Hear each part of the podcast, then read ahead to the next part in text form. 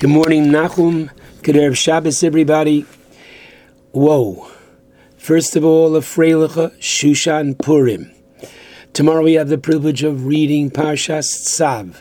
According to the Chinuch, Parshas Tzav contains 18 mitzvos, evenly divided, 9 positive, and 9 restrictions. I'd like to tie in, as I will in a moment, Blineder, the Parsha with the Yom Tov of Purim that we are still celebrating. We did not say Lamnatzeach this morning, and if somebody is an Ovel, they did not sit formal Shiva yesterday, nor are they sitting Shiva today, according to Ashkenazic practice. So the, it's interesting to note that among the nine positive mitzvos, the very first one is that of the mitzvah of Haramas Hadeshen, the mitzvah of lifting off the ash from the Mizbeach. We're taught that a Kohen had to remove the ashes every day from the Mizbeach, called Trumas, lifting off of the ash, and it was done every day without fail. And it's interesting to note that basically you could call this housekeeping. You could call it taking off, taking out the trash. I don't want to use, God forbid, the word G A R B A G E in conjunction with the Beis Hamikdash, but that's exactly what it is. The Mizbeach was the altar was busy all day. Picture the Beis Hamikdash. The the Mizbeach is a what you would call an altar, but picture a barbecue outside, approximately 75 by 75 feet. It has to be this large because we have Jews from coming all over Eretz Yisrael. Mazel Tov, a woman in the north. She had a baby. She's bringing a korban. Mazel Tov, a gentleman in the south. He Baruch Hashem got a promotion, or as we read in the parsha, a korban toda. He went through a serious uh, medical issue, and Baruch Hashem, he's okay.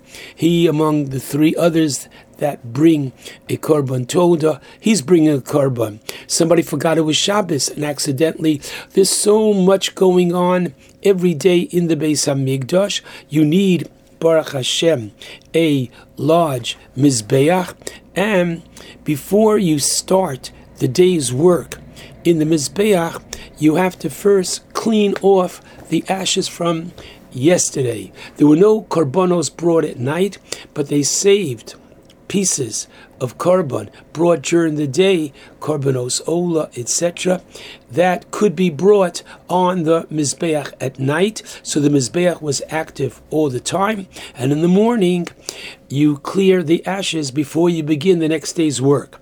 Rav Shimshon Raphael Hirsch in his commentary on this pasuk, sees a very sharp hashkafic idea, and this idea is that you cannot begin the first day's work until you properly acknowledge those that preceded you, the uh, individuals that preceded you yesterday, mainly namely in the Beis Hamikdash, the Kohanim, but each individual, his parents, his teachers, have to ever realize that when you are starting a new day, you are doing so thanks to the efforts and the teachings and that which they have shown you that you are really a midget on the soldier on the shoulders, excuse me, of giants. That is, according to Rav Hirsch, the beautiful concept of the Haramas Hadeshen, which we'll get to in a moment, and Bliner to tie into Megillas Esther that we were privileged to read yesterday. The Chinuch tells us that this has to do with the idea of the appreciation of the Beis Hamikdash. What does that mean? That to magnify the glory of the Beis Hamikdash and to do whatever we can to raise and appreciate the proper kavod that we are to have for the Beis Hamikdash. And interesting to note, I would have thought that perhaps if a Kohen had a pair of jeans, maybe he would wear that when he cleared off the ash. And Bedavka here, the Torah says no, that the Kohen is to wear bigdei kehuna. They don't have to be the best, but he has to wear the special priestly garments and they have to be of the proper size. One wouldn't think that this could be done if he's dressed sloppily. No, the idea is that he is having the privilege to. Now, to prove this point of privilege, go take a look at the first and second Mishnayos of the second Perek of Yoma. And we're told over there that initially, because the cleaning of the Mizbeach was done before day, before daybreak, you would think that maybe one or two persons would come and volunteer. Okay, so originally they had it that whichever Kohen got to the top of the Mizbeach, and there were no steps, as we know from the end of Parshas Yisro, there was only a ram. That whichever Kohen got to the top of the Mizbeach, he'd be the one to have this distinction. And the Mishnah tells us that once there were two Kohanim that were, quote, neck and neck, and one realized it, and he simply shoved the other one off the ramp, caused him to unfortunately break his leg.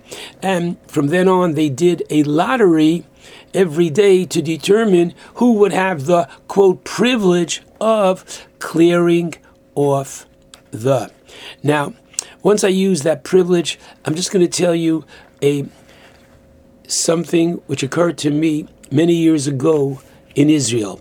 I'll make this very quick it's personal, but I can only tell you, I was driving. I enjoy driving in Israel, and uh, I had one of my sons. Um, this is before I was even able to listen to shiurim, which I do, Baruch Hashem, as I drive. But I had one of my sons give me the Torah station, and when I heard this, I had to pull over. What did I hear? Very quickly, Abba comes home from shul Friday night, says good Shabbos to the family, and Mommy says, Shabbos, but I have to tell you, little Chani unfortunately didn't behave. I don't remember what she did, not important. So Abba was given the quote task of choosing an appropriate punishment for little Chani who had misbehaved. Abba thinks for half a minute and he looks with a serious face and he says, Chani, I'm sorry to tell you, but you cannot clear the table tonight after the Suda. When I heard that, I had to pull over. I had to digest it. Could you imagine what a special Jewish home that children are taught that to clear the table after the Su'uda is a privilege. And therefore, he gave her that punishment that for this Friday night, you can't clear the table. Wow. That's learning from this mitzvah. It happens to be mitzvah 131 in the Sefer HaChinuch, but it's an incredible idea. Now, let's work with the second idea, that of Rav Shimshon Raphael Hirsch, who says that the purpose of this honor to the ash of yesterday is to remember the holy Misorah that we have. Now, where do we have this in the Megillah, Megillas Esther? So interestingly, in chapter 3, when we're told that Umordechai lo yichra v'lo yishtachaveh, that Mordechai did not bow down. Now listen carefully to any human. Now, did Haman actually call and declare himself a god? I don't think so. Neither did the rabbis. Did he have some kind of a, um, let's say, religious ornament around his neck? Very possibly, yes. From the letter of the law, could one have gotten a halachic permission if he is not necessarily an avodah maybe if your life is at stake. Now listen carefully. The Targum says, and why didn't Mordechai bow down? And the answer is that Mordechai is a descendant of Binyamin, Ish Yemini. He comes from Binyamin. And Binyamin did not bow down to Esav when they come after the 20 years that they are apart from each other and they meet. So Yaakov and his entire family all bow down. Now you're going to say to me, come on, he didn't bow down because he wasn't born yet. The rabbis don't even factor that in. Whoa, what a privilege. And guess what, my friends? Where was the Beis HaMikdash built? The Beis HaMikdash was built in the Chalik of Binyamin. Tell me why. Because just that, that Binyamin did not bow down. So what do we have? Mordechai was proud to continue the Masorah that he got from um, his ancestor, Binyamin, and I am going to share with you one of my personally favorite psukim in Megillas Esther. And what do you find towards the end of chapter 9 of Megillas Esther, verse 28? And I'll read the English just to save time. Consequently, these days should be remembered and celebrated by every single generation, family, mishpacha, and it's written mishpacha umishpacha. The family traditions play a very important role, and province, city, and these days of Purim shall never cease among the Jews. Could you imagine writing a book 2,500 years ago? A great story, no question about it. But to be able to say with absolute definitiveness that Purim will be observed forever, and I mean forever. Unbelievable. So, what did he say? These days of Purim shall never cease among the Jews, nor shall their remembrance perish from their descendants.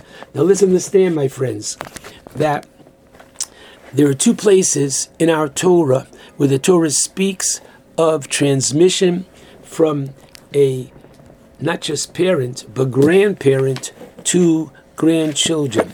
You have it in Parshas Va'eschanan, whereby the Torah teaches that there is a um, positive obligation. Says the pasuk in Devarim, chapter four, pasuk nine, and I'll read the English again just to save time. Only beware for yourself and greatly beware for your soul, lest you forget the things that your eyes have beheld, Matan Torah, and all the preparation and all the excitement, and lest you remove them from your heart all the days of your life. Watch this. Make them known to your children and your children's children. It doesn't say keep kosher, you and your children and children's children. It doesn't say keep Shabbos, you and your children and children's children. But you have it by giving over the Masorah, and indeed, the Gemara in Dushin, Daf Lamid Amr Aleph teaches that whoever teaches Torah to their grandchildren, right? Kol Malami Torah, the Ben Beno to his, come on, to his uh, grandson, Malel the Torah looks upon it as Kilu Kibla, as if he what received it from Har Sinai. Why? As much as there's an obligation on the father to teach Torah, there's the obligation on a grandparent, because a grandparent is closer to the Masorah, right? The grandparents saw the great Gedolim that the grandchildren did not see when the grandfather Baruch Hashem had that privilege. And finally, we are now a month before Pesach, Shloshim Yom Kodem Achag. It's the other place where you have this as well, is in Parshas Bo. And what does it say at the beginning of Parshas Bo? That regarding giving over what happened in Mitzrayim, the Torah says, and I quote, Leman tisaper, so that you may relate in the ears of your son and your son's son. There it is again. What? What HaKadosh Baruch Hu did in Mitzrayim, which comes up in a month from now. And so I take this opportunity to wish everybody not only a Freilich, a Shushan Purim, and a wonderful Shabbos, but the idea is very quickly too, no such thing as you take out the trash from the Beis HaMikdash. Oh no, what a privilege. And every home should be looked upon as a Mikdash Me'at. What a privilege it is to keep the home, especially not only for Shabbos, but during the week in a special way. An honor to take out the trash. And secondly, the concept of, wow, the punishment that was given to that girl. You can't clear the table. The idea is that working within the home and keeping our holy Masorah is so precious to us. Shabbat Shalom and a Freilich Shushan Purim to all.